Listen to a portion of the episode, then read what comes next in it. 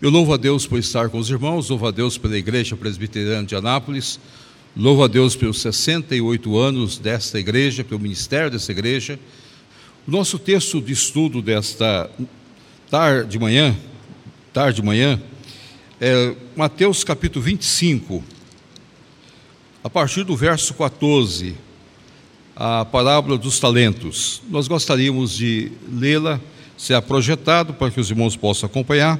Aqueles que estão em casa, por favor, seja conosco nesta hora também, abrindo as suas Bíblias em Mateus capítulo 25, a partir do verso 14. Pois será como um homem que, ausentando-se do país, chamou os seus servos e lhes confiou os seus bens. A um deu cinco talentos, a outro dois e a outro um, a cada um segundo a sua própria capacidade, então partiu. O recebera cinco talentos saiu imediatamente a negociar com eles e ganhou outros cinco. Do mesmo modo, o que recebera dois ganhou outros dois. Mas o que recebera um, saindo, abriu uma cova e escondeu o dinheiro do seu senhor. Depois de muito tempo, voltou o senhor daqueles servos e ajustou contas com eles. Então, aproximando-se o que recebera cinco talentos, entregou outros cinco, dizendo: Senhor, confiaste-me cinco talentos Eis aqui outros cinco talentos que ganhei. Disse o servo, disse o Senhor: Muito bom, muito bem, servo bom e fiel. Foste fiel no pouco, sobre o muito te colocarei. Entra no gozo do teu Senhor. E aproximando-se também o que recebeu dois talentos, disse: Senhor, dois talentos me confiaste, aqui tens outros dois que ganhei. Disse o Senhor: Muito bem, servo bom e fiel. Foste fiel no pouco, sobre o muito te colocarei entra no gozo do teu Senhor. Chegando por fim o que recebera um talento de Senhor, sabendo que és homem severo, que ceifas onde não semeaste, e ajuntas onde não espalhaste, receoso, escondi na terra o teu talento, aqui tens o que é teu. Respondeu-lhe, porém, o Senhor, servo mau e negligente. Sabias que ceifo onde não semeei, e ajunto onde não espalhei. Cumpria, portanto, que entregasse o meu dinheiro aos banqueiros, e eu, ao voltar, receberia com juros o que é meu? Tirai-lhe, pois, o talento, dai ao que tem dez, porque a todo que tem se não se lhe dará, e terá em abundância, mas o que não tem, até o que não tem lhe será tirado. E o servo inútil, lançai-o para fora, nas trevas, ali haverá choro e ranger de dentes. Fala, Senhor, o nosso coração nesta hora, fala as nossas vidas nesta hora.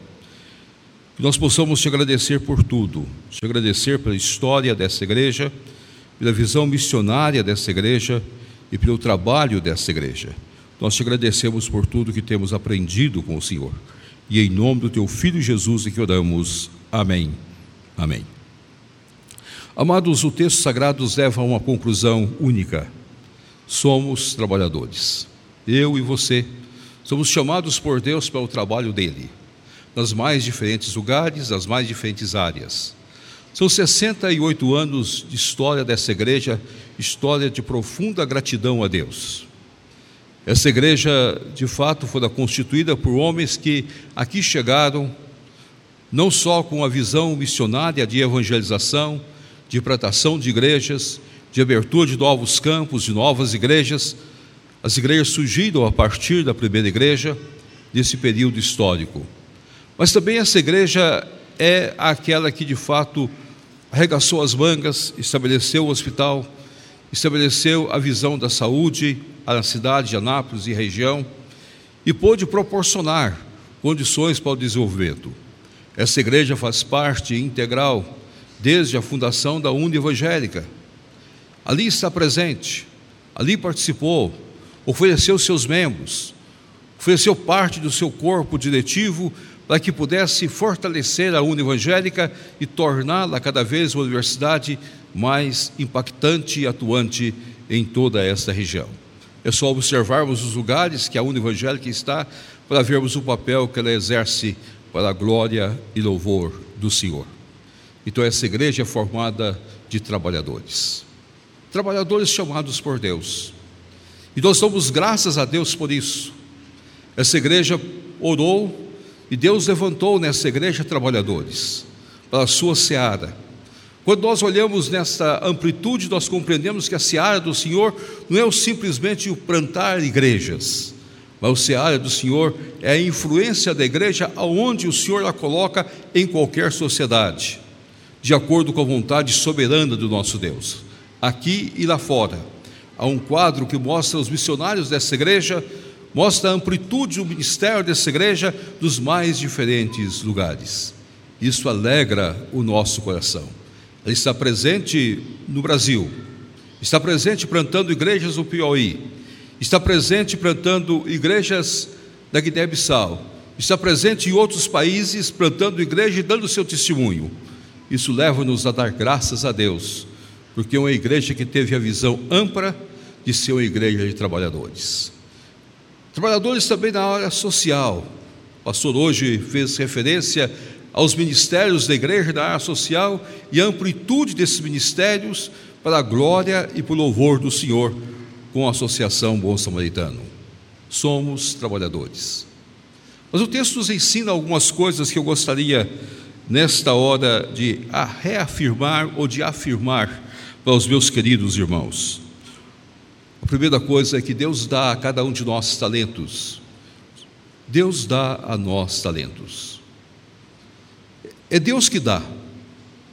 Nós devemos ser gratos a Deus por aquilo que nós recebemos de Deus. A gratidão deve ser um dos pontos principais da vida do crente. E muitas vezes nós esquecemos de agradecer a Deus, pensamos que é a nossa inteligência que deu-nos capacidade para assumir este ou aquele lugar de acordo com a vontade soberana de Deus. Não. É Deus que dirigiu todas as coisas. É Deus que nos dá condições de estarmos aonde nós estamos para a glória dele e para o louvor dele. E nós devemos levantar pela manhã agradecendo a Deus, louvando a Deus por aquilo que nós recebemos. O texto sagrado, ao falar sobre talento, referia-se de fato à moeda mais cara daqueles dias. Alguns defendem que Jesus usou aqui talento de ouro, que seria caríssimo, ou usou talento de prata, que mesmo assim representaria um alto valor naqueles dias, em torno hoje de 480 mil reais, colocando em dinheiro nosso. De qualquer maneira, a ideia sagrada aqui colocada é que o Senhor entregou para os seus talentos, condições, para que exercesse o seu ministério e pudesse louvar e glorificar o Senhor de acordo com a sua glória e seu louvor. Muitas vezes nós pensamos que talento só se refere ao louvor a Deus, ao ministério sagrado da pregação da palavra, mas, meus queridos, se refere a tudo que nós fazemos. A visão calvinista, tudo aquilo que eu exerço é vocação de Deus. Não importa o que eu exerço, Conta-se a história de um sapateiro que, ao procurar um dos nossos reformadores, disse: E agora eu sou crente, o que eu devo fazer? E a resposta, afirma-se que a resposta foi de Lutero, ele disse: Faça melhores sapatos. Tudo que você faz é para a glória de Deus, é para o louvor de Deus, é aquilo que Deus deu a você, é a inteligência de Deus para você inteirar das coisas e compreender a sua função o seu ministério e o seu trabalho para a glória de Deus. Não há na igreja pessoas ocupadas. Não há lugar na igreja para pessoas de braços cruzados. Não há na igreja aposentadoria. Nós não aposentamos. Nós vamos continuar trabalhando enquanto Deus nos der vida para a glória dele. Afirma-se que João, evangelista, autor do Apocalipse, nos últimos dias em Éfeso, sentava ali onde morava e passava as pessoas e ele simplesmente afirmava: Filhinhos, amai-vos uns aos outros. Então não tinha mais condição, a idade havia chegado e João terminou, foi o apóstolo que morreu com mais anos de idade. Mas a segunda coisa que esse texto tem me ensinado é que Deus dá de acordo com a capacidade de cada um de nós. Deus não nos dá além da nossa capacidade. A um Deus deu cinco, a outro Deus deu dois, a outro Deus deu um. Nós recebemos de acordo com a nossa capacidade. E quando nós recebemos de acordo com a nossa capacidade, nós não podemos sentir que um é maior do que nós, O que recebeu cinco, graças a Deus, ele vai ter condições de exercer com os cinco talentos que receberam. Paulo cumpriu o seu ministério com os cinco talentos que ele recebeu. Eu cumpro o meu ministério com o talento que eu recebi. Não importa, cada um de nós cumprimos aquilo que Deus tem dado a nós, de acordo com aquilo que Deus tem colocado diante de nós. E nós temos a obrigação de exercer para a glória de Deus. Às vezes eu digo para a minha igreja, nós temos no Brasil alguns pregadores que são ímpares, alguns homens que Deus deu oportunidades diferentes, são homens diferenciados porque Deus deu a eles talentos para a pregação que muitos de nós não possuímos. Deus chamou um homem como Hernandes, especificamente com um ministério muito específico. E eu me lembro o dia que eu fui à casa do Hernandes em Vitória e disse a ele: Luz para o caminho precisa de você. Nós precisamos estar presentes na TV. E você tem todas as qualidades. Olhou para mim e disse: Mas o senhor não pode fazer isso? Eu disse: Não. Eu não sou um pregador de televisão, mas você é. Eu não posso ocupar esse espaço, mas você pode ocupar esse espaço.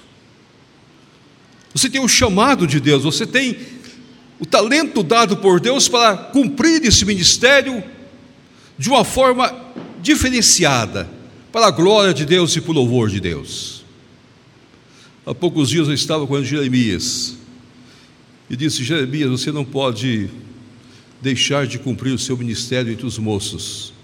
Você tem uma linguagem própria para a mocidade, diferente de muitos de nós. Cada um de nós devemos descobrir os nossos talentos os nossos ministérios. Um recebeu cinco, outro recebeu três, outro recebeu dois. Pergunte ao Senhor quantos talentos você recebeu e trabalhe com aquele que você recebeu. Não espere que os outros vão trabalhar por você. Não coloque nas costas das outras pessoas aquilo que você tem a obrigação de fazer para a glória de Deus. A, segunda, a terceira coisa que esse texto tem me ensinado é quando cada um de nós vamos prestar contas a Deus. Nós não podemos ficar sem prestar contas a Deus. Deus vai chamar nós para prestarmos conta. Agora, alguns irmãos levantam a pergunta, mas nós já não somos salvos. Meus amados, nós não trabalhamos para a salvação, nós trabalhamos porque somos salvos. Nós não trabalhamos porque vamos angariar lugar especial no céu, não, eu já tenho o meu lugar garantido. A herança já está garantida. Eu já louvo meu Deus, sabendo que eu já sou salvo em Cristo Jesus e já tenho a salvação garantida. Mas eu trabalho em gratidão a Deus que me salvou, não para ter a salvação, mas em gratidão.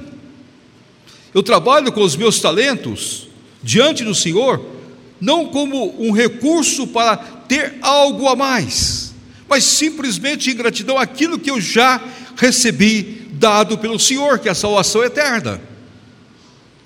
Eu já sou eterno com meu Deus. Eu já desfruto do céu. Eu já passei pela primeira ressurreição. Eu já desfruto do céu. E é isso que alegra o nosso coração. É isso que traz paz à nossa alma, alegria às nossas vidas. Quando eu tive Covid, agora outras pessoas me perguntaram: o senhor não está preocupado com nada? Eu disse: não. O céu eu já tenho. O céu eu já tenho. Céu, a vida e a morte pertence a Deus. E somente a Deus, não aos homens. Quarta coisa que eu gostaria de deixar para os irmãos é que todos nós recebemos o mesmo prêmio. Ninguém recebe a mais do que o outro. Ninguém recebe a mais do que o outro.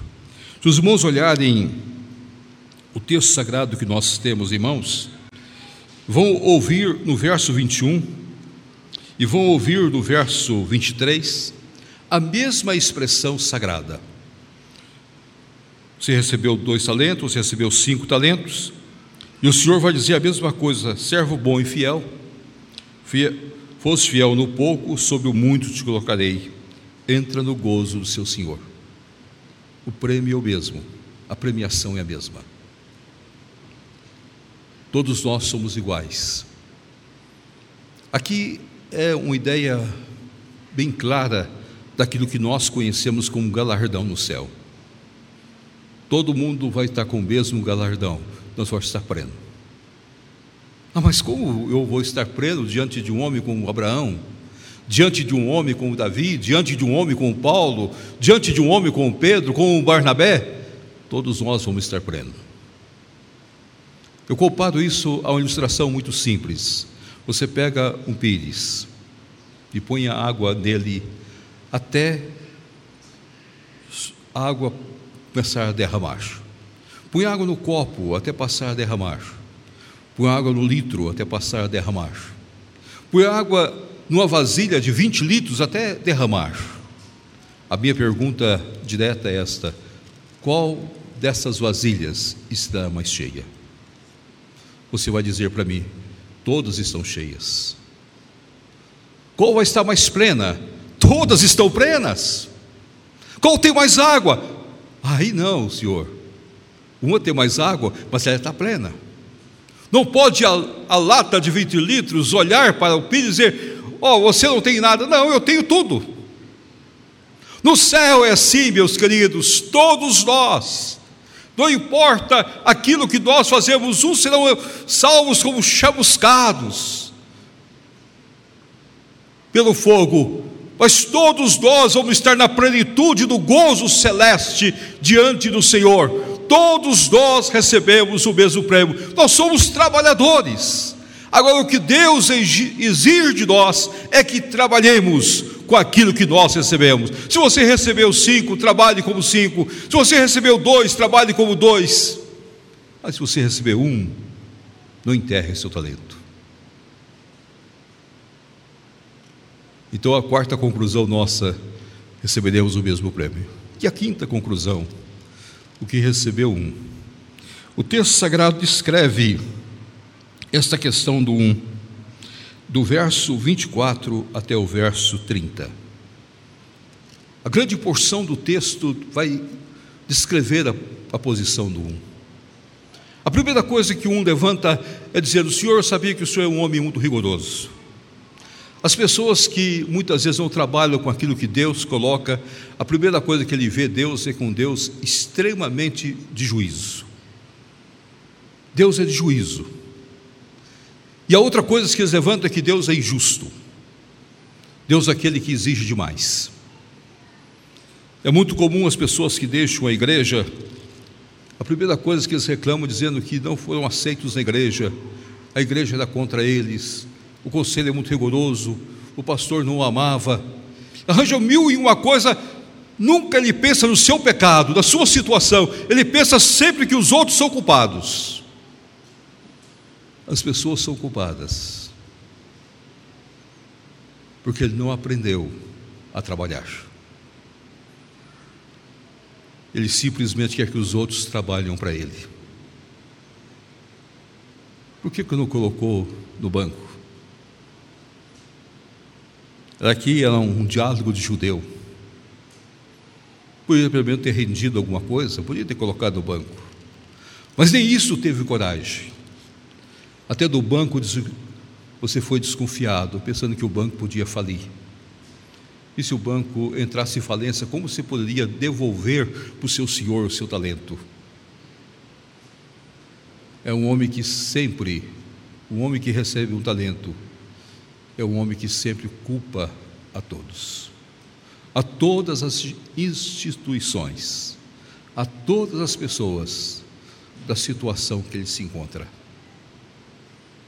Ele nunca assume nenhum compromisso. Para a tristeza nossa, até aquilo que ele tem não terá. E ele será jogado no inferno. O inferno é a realidade que nós não podemos fugir dela. A mensagem da igreja não é uma mensagem só de céu, mas é uma mensagem de inferno também.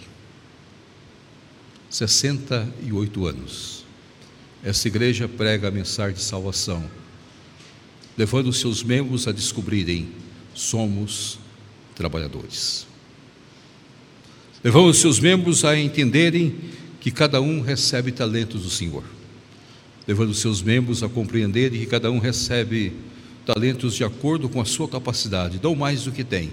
Deus não cobra de nós o que nós não temos.